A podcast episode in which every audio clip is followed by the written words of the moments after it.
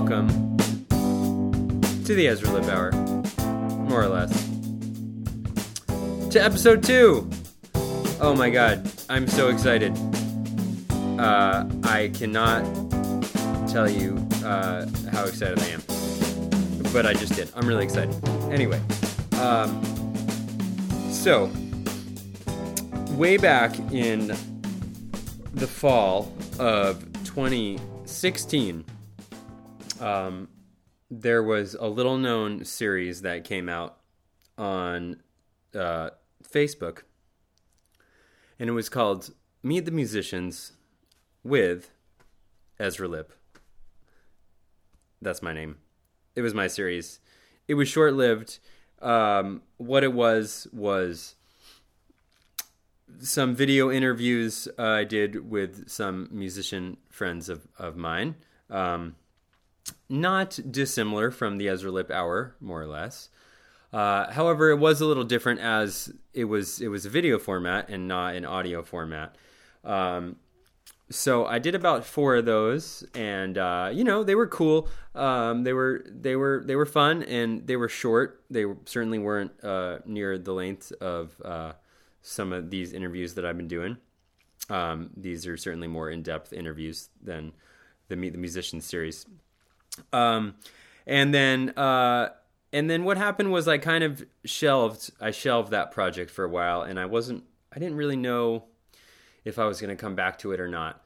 And uh, basically, even though I had fun doing it and, and felt like I got a, a good response, um, it, was just uh, particularly there was so many factors that that were challenging for me. There was um, first of all the the video editing and getting it with the sound, um, and uh, that whole thing, which take is pretty time consuming. Um, and then there was just limitations of okay, so I have to be in the same place with a person, and, and kind of the idea was that I would just do it in green rooms of, of before I'd play a show with somebody, I would interview them, but then time is a uh, is a constraint and location is a constraint.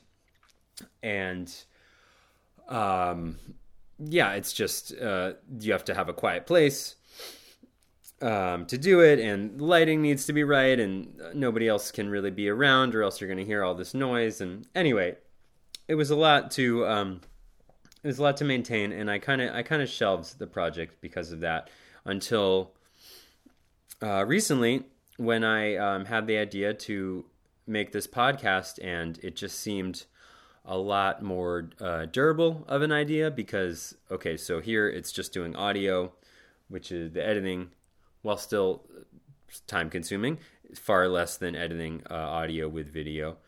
Um, it's not location bound, so there's musicians that uh, I want to talk to. There's people I want to talk to. We get on Skype. I record the call. Bada bing, bada boom. There's a great interview, in theory. Uh, so that's great. I could I can connect with a lot more people. I can do it at my own home. I can do it at somebody else's home. You know, um, it just it just and, and I love podcasts. I listen to podcasts a lot. So I of course was like, yes, I should have a, my own podcast naturally. Um, so anyway, so that's what happened. So this podcast kind of is the natural evolution of, of something I was getting at at the Meet the Musicians with Ezra Lipp, which was always a working title, and I, I noted that. However, why am I telling you this story? There I have today the lost Me the Musicians interview with the one and only Mr. Melvin Seals. Uh, so yeah, Melvin Seals, who was the organ player uh, most mo- best known as the organ player in the Jerry Garcia band from about I believe 1979, maybe 1980, uh, up until Jerry's uh, passing in 1995. And uh, before that, he had played with uh, such greats as Elvin Bishop, and we get into that history a little bit in this interview. And then um, up uh, and then up until the present, he also leads JGB, which um, essentially became the the modern day incarnation of the Jerry Garcia band post Jerry, uh, and he's been doing that for I I think at this point longer than he was in the Jerry Garcia band, which was which was he was actually the longest member besides Jerry and John Kahn, the bass player. So this interview was recorded in October or maybe the end of September of 2016. Uh, I actually had a I got to fill in uh, on drums for JGB a few times last year um, and maybe this year a little bit too um, for the great drummer Pete Lavezzoli who uh, had a had an injury and um, and it was an honor to do so. Uh, so we recorded this interview backstage at Terrapin Crossroads, getting ready to go on on um, after uh, on the second night of a two night run there. And uh, and yeah, so you're gonna hear me say, you know, welcome to Meet the Musicians. You know, originally this interview was filmed, but uh, you know, as I said, there were problems um, with the editing, and, and anyway, it it seems like it makes the most sense to release it as an audio file so because it was backstage, uh, the Terrapin Crossroads Grate Room and the Green Room, it's pretty much the Green Room is essentially outside. Uh, it's it's a room, but it's it's it's kind of outside. So the reason I say that is because the audio I, I recognize is not. It sounds kind of weird on this. I did my best to clean it up, um, but there was there was a ton of background noise. There's people walking in and out. There's cars in the background uh, I cleaned it up so you could hear um, the speaking uh, fairly well. However, there is slightly like a weird underwater effect. So I apologize for that. Uh, again, all this stuff about the podcast, all the technical things, everything will get better. But that's something you should just be aware of, and I'm aware it sounds weird, but I think I think it still is the best it could be, and I think it still came out pretty good. Thanks, Melvin, for being so patient. Uh, you probably um, didn't even think this would ever come out, but here it is, and and it was such so great to sit with you again. If you're listening to this and and playing uh, the shows this year, was really fun. Uh, I'm sure we'll do more. Anyway, without further ado, I bring you episode two, Melvin Seals. Please enjoy.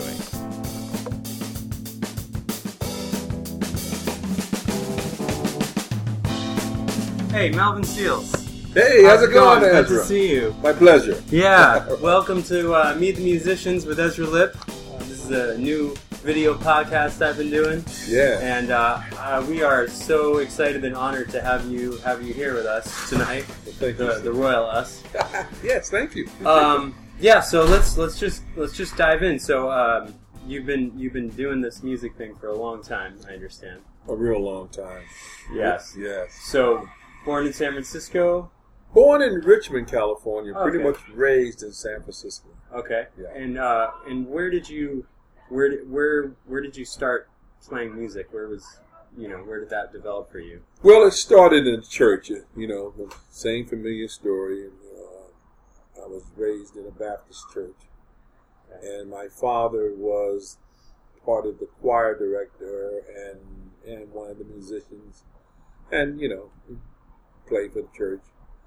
At some point at an early age, I think probably around five or six, all of, all of a sudden I got got it. It's like I'm listening to the music and listening to the piano and the organ, and it just clicked in. I want to do that. Yeah. Yeah. Yeah. So then, did you immediately uh, you had access to organ at, at church, and you you could start playing right away, or Well, we had a piano. We had an old upright piano in the house. No organ.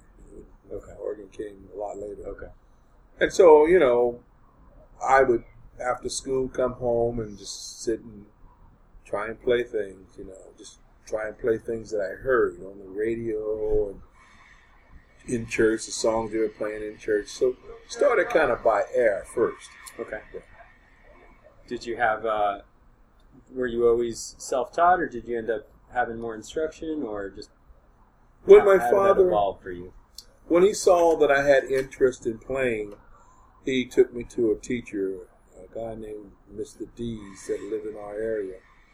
And of course, it was the right thing to do, but I didn't receive it very well because I wanted to play what I was hearing.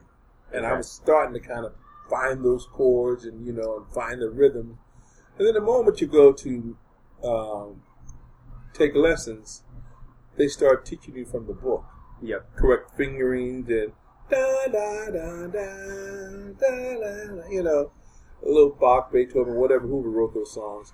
And I was so far advanced from that, Sure. Sure. you know, Yeah. that I that I wanted to play, not that. Yep. You yep. know, but I took it long enough to read some notes, and then I just stopped and finished by ear. Yeah. Yeah. And you feel that was that was the right move for you. Yeah, well, when I when I stopped, I was able to read the clef and you know stuff, just slowly, not fluently, but just read. I knew where you know C's and middle C and everything was, and I learned I learned some things, but um, I didn't know. It's always a good thing to learn as much as you can. Sure. Education is very good, Yeah. but to this day, I never needed it. Okay. Know, what I did learn on my own is chord progressions, which I needed more in life. Yeah. Most people write a chart; they write. It wasn't music; it was more so chord progression. Yeah. Sure. And I've learned that, and that's what I followed, and that that's where I had to pull that rabbit out of my hat many times. So I never really needed what he wanted to teach me, although I would never knock uh, someone that wants to learn music. It's good to know all of that. Sure, sure, yeah. So how did that? So how did you go from, you know, you're growing up, you're you're playing, you're learning music, you're playing uh, uh, in church, and then how do you get into playing rock and roll? You played with Elvin Bishop, I understand. Yes. Uh, eventually joined the Jerry Garcia bands. Yeah. So how did how did that evolution happen? Well, um, going back to the church, um, um, when I was really getting pretty good on the piano, first I started on piano, and then somewhere along the line I heard the organ, like I'd never heard it before, and I wanted to play organ. Then I started seeking out great organ players. And most of the players, Jimmy Smith, Shirley Scott, Johnny Hammond, all these people that play jazz, they were just too fast for me. They were so so far from that. But there was one guy that came out of the church that was ahead of me, but I understood it. I understood his mm. playing, Yeah. And and I came out kind of probably playing a lot like that. And that was Billy Preston. Okay. You guys remember Billy Preston? He Yeah. played in the church just like I did James Cleveland and all that. And then, of course, he got started at an early age, uh, real early age. Uh, Nat King Cole and a lot of folks he played with. But he Beatles. had that rock gospel style. Yeah. You know, he didn't do the jazz like the guys Yeah, did. yeah, he yeah. had that style that I was easier to adapt to because I walk the same walk. Mhm. You know. Mm-hmm. And so I said, oh, that's what he's doing, and everybody's using this guy, and I can do that.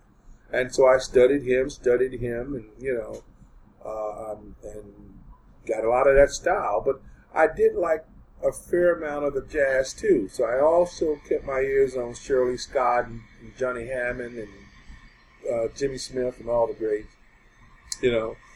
And then whenever there was just a great organ solo on a record that I was able to get a copy of, I just studied it. There was one uh, solo that blew my mind on an album. and I don't even know the name of the group, but the song was "Hold Your Head High" Okay. Sure. or "Hold Your Head Up." Oh yeah. Yeah, there's an organ solo in that It's song in that uh, was amazing. So, you know, I started seeking out uh, solos that were in the midst of songs and listening to the guys and just broadened my style. Yeah. Then, um, from high school, I was, you know, in high school and playing with the choir and, and fooling around with the band. Uh, uh, out of school, I got with uh, a, a band, a guy named Gideon and Power. You may not have ever heard of him, but he had a he had a peculiar, peculiar style, and he was signed with Bell Records, a major label, you know. And actually, his manager, this is this is uh, food for thought. His manager was Wally Amos. You may know Wally Amos as famous Amos Cookies. Oh. Before he discovered that cookie, he was a he was a, a booking manager. Interesting. And so he managed uh, Gideon and Power and a few other people, and and it took him down the drains, and he went and found some cookies, and Yeah. had success. Nice. Yeah, wonderful work. Uh, but from that, so out of school, um, I played in a few, you know, house Gorge house band, you know, you rehearse all year and get one gig and you think you did something and you made fifty dollars and whoa man I'm on the big time now. Yeah. I did a lot of that. Yeah, Right. Sure, sure. My first professional gig actually was Broadway plays. Okay. So I, I did the bands and you know out of school for a while and uh, got the opportunity to do uh, the first Broadway play was Evolution of the Blues with Jon Hendricks, Lambert Hendricks and Ross. Joined the musician union. I was in that play for six, seven years. And I've done several other uh, nice Broadway plays after that. But that's where Elvin Bishop saw me. He came to Evolution of the Blues one night and saw me, and uh, he wanted me to record a record with him. They would have gone on the road doing a live recording. And so I was just supposed to uh, go out and, and, and do this recording. And after we went and did the recording, I was just a member of the band. They never they never said that. They just kept buying my airline tickets. I kept going. Yeah. Yeah, yeah. That went on for a good seven, eight years, and that was right after his hit "Fool Around and Fell in Love." Or did you record? I recorded the live version, not the Okay. studio version. Okay. It was already done, but he was doing major concerts and you know filling out big rooms. Right. And so that's that's what he wanted. They were going to do a live version of that song, and that's when I went on the road, and we wind up doing a double live uh, record called "Raisin' Hell" with Elvin Bishop and and uh, live version of mine. Was with him six to seven years, and um, here's a story that kind of led into Jerry Garcia. So we played in San Diego uh, one night. My friend Merl Saunders was playing with Jerry at the time. I didn't know Jerry. Didn't just I knew Merl. and I knew he Yeah. was playing in a rock band, but I knew who he was. And uh, I never saw Jerry. He never came out the dressing room, but he was there. And so uh, I we opened up. Elvin Bishop opened up, and then we left, and then Jerry uh, came out. So I never saw him, but Jerry told me a story that was unbelievable. He asked he asked the people in his, his uh, band or with, with him that time who was that on the organ. He asked who I was, Hmm. and it's ironic when I met him for the first time. He told me that story. He says, "I've heard you before," Yeah. and he told me exactly where and when. And See. it blew my mind that he was paying attention to what I was doing with Elvin. Never met him, never said nothing, and this is years later. Right. Right. But it, really- it did happen, you know. You made an impression on him. But how it got to Jerry, I hope I'm not talking. No, too this much. is Okay. this is great. Uh, after Elvin, Elvin was friends with Maria Muldaur. They were doing some things together. Then I started doing some work with Maria, and that's later, of course, Midnight at the Oasis, as you all know. Uh, she was doing some gospel things with the Mighty Clouds of Joy, and they brought me in to do some uh, playing on the albums. Well, her boyfriend was John Kahn, Okay. Which was Jerry's long life friend. as well. And, So John and was- the, the basis for the Jerry Garcia band. Yeah, and the basis for the Jerry Garcia band. So when uh, we couldn't get, uh, you know, her bass player from from gig to gig, John would sit in. John was paying attention to me and asked me one day, uh, would I be interested in playing with another band? He never told me who the band was. Nothing. And you know, as a musician, sure, man, Yeah. you're gonna say yes. You, Yeah. you keep doors open. Yeah. One day he called me and said, "Hey, uh, uh, can you make a rehearsal this Friday evening?" Uh, the band I was talking about, we want to kind of rehearse. And we got a couple of dates we probably can do. And yeah, so it was. It was rehearsal was Front Street at that time, Mhm. where the Grateful Dead uh, they had all their things. So I got there early, trying to make a good impression. I was we got there before. and at this point, did you know it was the Jerry Garcia band? no, no, no. I was going. John gave me an address, told me what time to be there. I had no idea what was going on. Had no idea what was going on, and, and and for a good while, I didn't have a good idea. So anyhow, I get there first. You know, I want to be on time and, and show a good impression. And they all came in around the same time. John Kahn, Jerry, Greg Errico was on drums at that time, and the singers and Steve Parish. They all kind of walk in. I was already in. But let me go back and tell you a little weird story. Okay. You may have heard it before. Now, being a church boy, you know, gospel, church, and living the life, and walking into Front Street kind of freaked me out because they had all these logos that was all skeletons. Hmm. I don't know nothing about the scene. You have to understand that. I know nothing about the scene. I'm walking in, I'm seeing a skeleton with a violin in his hand, skeleton with a rose, skeleton. And, and, and now I'm not trying to say anything bad, but I started thinking of the cult of what happened with Jim Jones. And I'm wondering, what in the is this? You think it's some satanic? Yeah, I didn't know. I didn't know anything about the scene. Yeah. And I'm up here, Wow. all these. And then there's like hundred dollar bills on the table rolled up. I don't know nothing about this stuff. I was looking at the hundred dollar bill though, but I won't, touch it. Yeah, yeah, you know. Yeah. So they all come in. They all come in at the same time.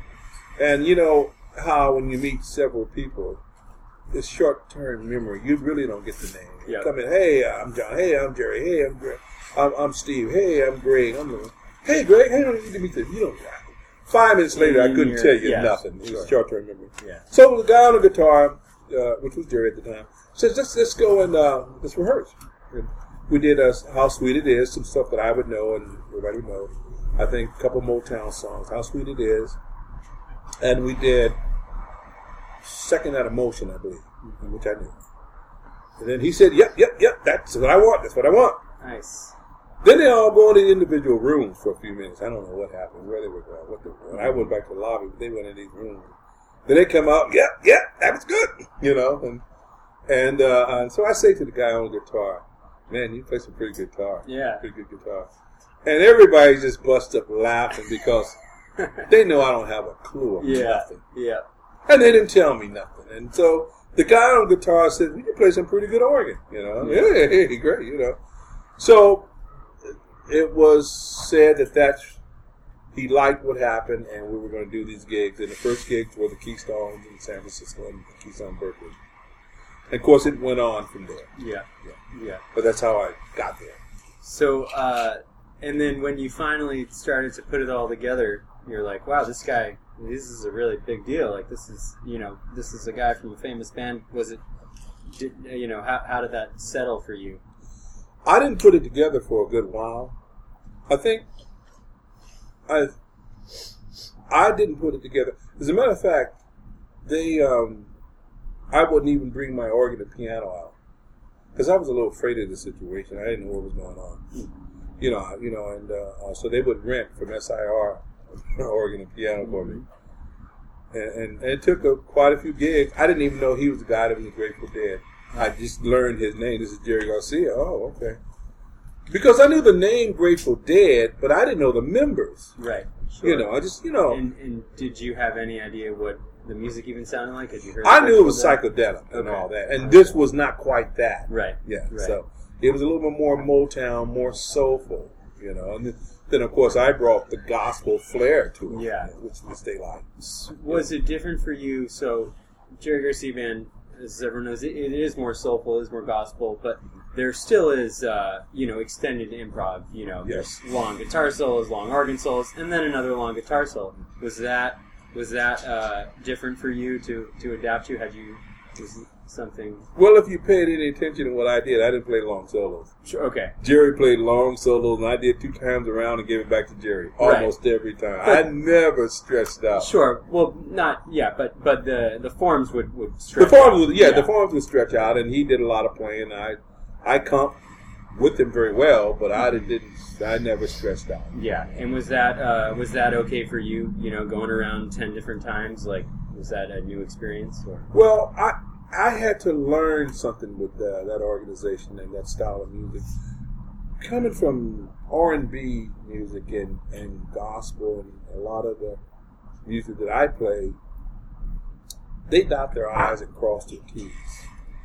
What I mean by that, you know, when an accent was coming or a break or something like that, we would bend over backward to make sure we all hit it at the same time, make it tight. yeah, I'm in this band, and these are all great musicians, and we wasn't hitting all at the same time. yeah, And I was frustrated, like, come on, what's the, what, what is this crap? You know, and we're all off, and they fumble on, they fumbled on a simple thing, and and and it was accepted. I couldn't understand that. yeah. I just took a while for me to figure. Was that a lack of preparation and rehearsal, or What What do you think? I, it wasn't about how tight it was. It was about the the heart. Uh, Yeah. Uh, what leaves the heart reach the heart. Yeah. That's something different than that. Yeah. I was more technically taught to play tight and right and, and you know and, and get in the groove. This was a thing all about it could be loose and tacky as it want to be, but if it's if it's played right, and and that's what the crowd was really going for. that's what they were going for. yeah. Jerry's got the biggest uh, applause when he made a mistake. He make a mistake and they're like, ah, did you hear that? Well, you see that humanity. You know, I think people like that. Yeah, yeah. Yeah. Yeah, yeah. So I had to learn this was a different style of music, and it's not about how tight you are and how you know great you are. It's about a feeling that you give off. You know, and it took me a while to get that, but I got it now. Yeah. Sure. Oh yeah, Sure. Yeah. So, so you joined the Jerry Garcia band, and you had the uh, besides Jerry Garcia and John Kahn, you had the longest tenure. You played 15 out of the 20 years, right? 1980 to 95. I think I was with him seventeen years. 17 years. Yeah. Oh, great.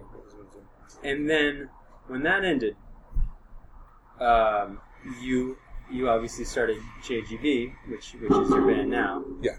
Now, how did that? How did you? How did you make that decision to do that to continue that music and continue that band after Jerry's passing? Well, it wasn't quite me just starting JGB, even though I winded up there. It was John Kahn Okay. initially. John Kahn, uh, after six months, seven months of Jerry passing, uh, got to, got a gig in Santa Cruz called Palookaville. It was called, I think it's still called Palookaville. And uh, he called everybody and acted, we want to go do it, the, the surviving members, with Jerry at the time, with some additional new members if he wanted to do a gig uh, in uh, Santa Cruz. And we all said, yeah, yeah, yeah. So they announced a gig with, you know, uh, John Kahn Band. It wasn't Hmm. called Okay. John Kahn. Yeah. And it sold out just like Jerry Garcia thing. It sold out so fast they had a second night. Who was on guitar? Uh, who was on guitar? I don't remember the guitar player. I don't remember who was on guitar. tell you the Okay. truth. Okay. But what happened that night? This is John Kahn band. I have nothing to do with. it. I'm just playing in the band. Um, it sold out, and, and the folks uh, were hurting, but they still want to see the music. Yeah. They still want to live and How- hear the music. How soon after? This is Uh, about seven months after Okay. Jerry's passing, Okay. Yeah. just under a year. And so when we went to do the gig, the thing that John Kahn did, he did songs that Jerry easily would have done. It wasn't a lot of the Jerry Garcia band songs, but there are songs like if he had if he had brought a Jerry, oh yeah, he would have did that song, Okay. that style. Yeah. But the mistake I think he made, and whether you call it a mistake or not, uh, he didn't do a lot of the songs that we came out of the band with. So folks were all night calling out songs, "Lucky old sun," uh, "Stop that train." You know, they wanted Yeah. to hear those Yeah, songs, sure. and John didn't do but one or two of those songs. Hmm. And so, when at the end of the night, when I walked out, there was a group of people out there saying, "Hey, Melvin, tomorrow night, are you guys going to do some Jerry Garcia song?" And you know, so, so this is for John Kahn. It's not my band, you know. And the second night again, we did some other stuff and not very many Jerry songs. And so we were going to go on the road as a John Kahn band. And I think four months after those dates, before we hit the road, John died. Yeah. The booking agency that was going to book him called me. Hmm. Michael Game, exactly what it was. And and says he says I think there's some life we can go out and work. And uh, and after seeing what I had heard, you know, John Connor, I was convinced, yeah, we could go out and do some Yeah. you know. Yeah. So I wanted to call the band tribute. I'm thinking Okay. tribute to Jerry, tribute to the, the music. Yeah. Michael Gaiman says, "Hey, just call it JGB." Everybody knows who JGB. You don't have to break in a new name. Yeah.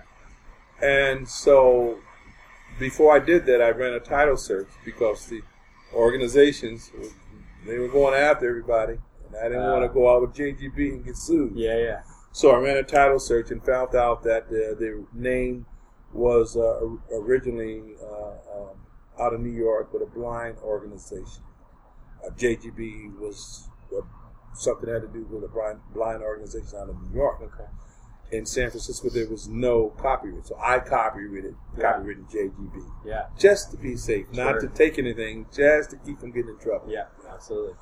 Well, of course, folks resisted us going out as JGB because Bill Graham called us JGB. Everything, it wasn't Jerry Garcia Band, it was JGB. There was a lot of resistance of us using that name. Wait, Bill was in support of it or not? Uh, well, Bill had nothing to do with it. Yeah. Okay. Uh, I'm just saying that uh, the powers that be didn't like yeah, us. well, Bill was. Yeah, yeah, yeah. I'm talking about Yeah. some of the Grateful Dead organization guys that run the scene. It was too close. They didn't like. yeah. They didn't like. You know, us using that using that name, and a lot of fans didn't like it. Like you're not JGB. You know, just there's some that didn't care, but most of them didn't like it. And so we went on two or three years fighting that battle. You know, and finally, you know, and, but what the, what what happened? What would really happen? We the band was JGB, but promoters put up on the billboard Jerry Garcia band.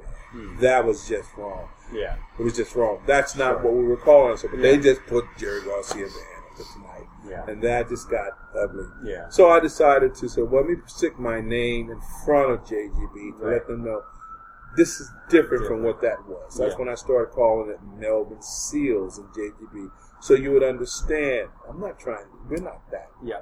Totally. Totally. At that point, things were lightening up, and you know, um, people didn't really care anymore at that point, and mm-hmm. we went on about our lives. So I kind of saw from John's mistake that the folks still wanted to hear this music, Yeah. Yeah.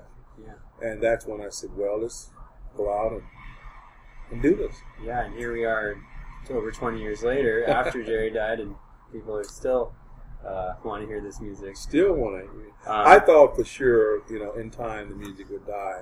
Now I know it will never die. Yeah, It, it's never going anywhere. It's Yeah. growing. yeah, So that's excellent. I want to I want to ask one more question. I want to be cognizant. We got a show to play in a few minutes. Yeah. and, uh, but uh, so you've been playing this this material. The, it's a big catalog, but you know these these Jerry songs or the Jerry Garcia band catalog, JGB catalog, almost 30 years. Different different people along the way but Yeah. what what keeps it what keeps it fresh for you what keeps it meaningful and exciting so you can go out every night and, and still do it and, and have it have it be vibrant and fun you know then people want to keep coming back and seeing it what do you think that is Well, the improvs are something that is not scripted. Every night, it's something different. Same song, Yeah. but it comes across. Sometimes it's slow, sometimes it's fast. Sometimes we just get into a groove, unbelievable. Sometimes it's horrible.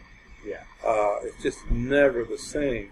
But every now and then, I'll take one of the songs and and do something to it, make it interesting. yeah Jerry didn't do that. I just, just do something to it, and uh, that kicks in a new life, and it makes us want to do that song as much as possible, as much as possible. You know, until it until it gets old, and then I find something else and rearrange something, and you know. So I, I try to throw a, a monkey wrench in it every now and then to keep it interesting, you know. Uh, but the music is just good by itself. I Yeah. love it. When, I love it when we play a song and it's right.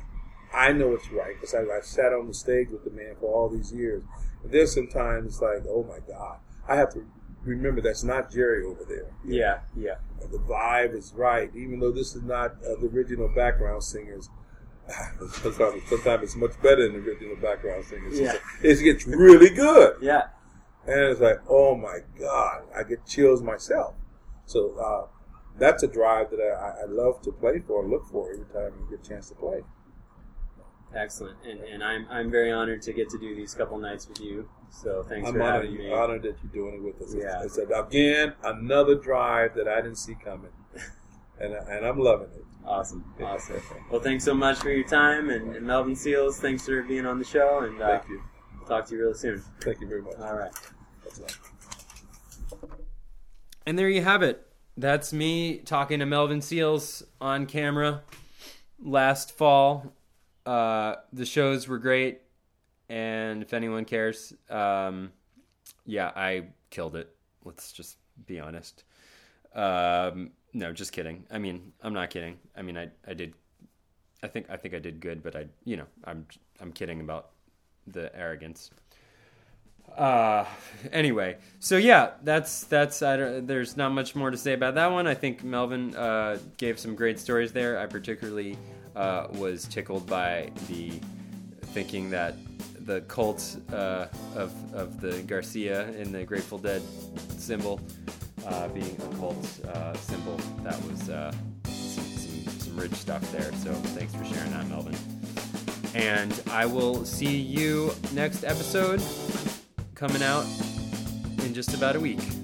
Um, thanks so much for tuning in. I'm having fun doing this. Please feel free to leave a review on iTunes at any point that you decide you like the podcast. Um, subscribe and let me know what else you want to see of the podcast. It's the format is, is very open at this point. Uh, I tend to have more interviews with musicians naturally, and have more coming down the pipeline that I've recorded, but uh, it doesn't it doesn't have to stick with that. So um, feel free to chime in on Facebook, Instagram. Uh, I'm not not that active on Twitter, but um, hopefully that will change at some point. I'm not quite there yet. Uh, you can email me at the Ezra Lipp Hour at gmail.com uh, and uh, through my website and all that all that good stuff. Um, it's really easy to find me. So I'd love to hear your thoughts. And until next time, thanks for tuning in, and I will see you later. Have a great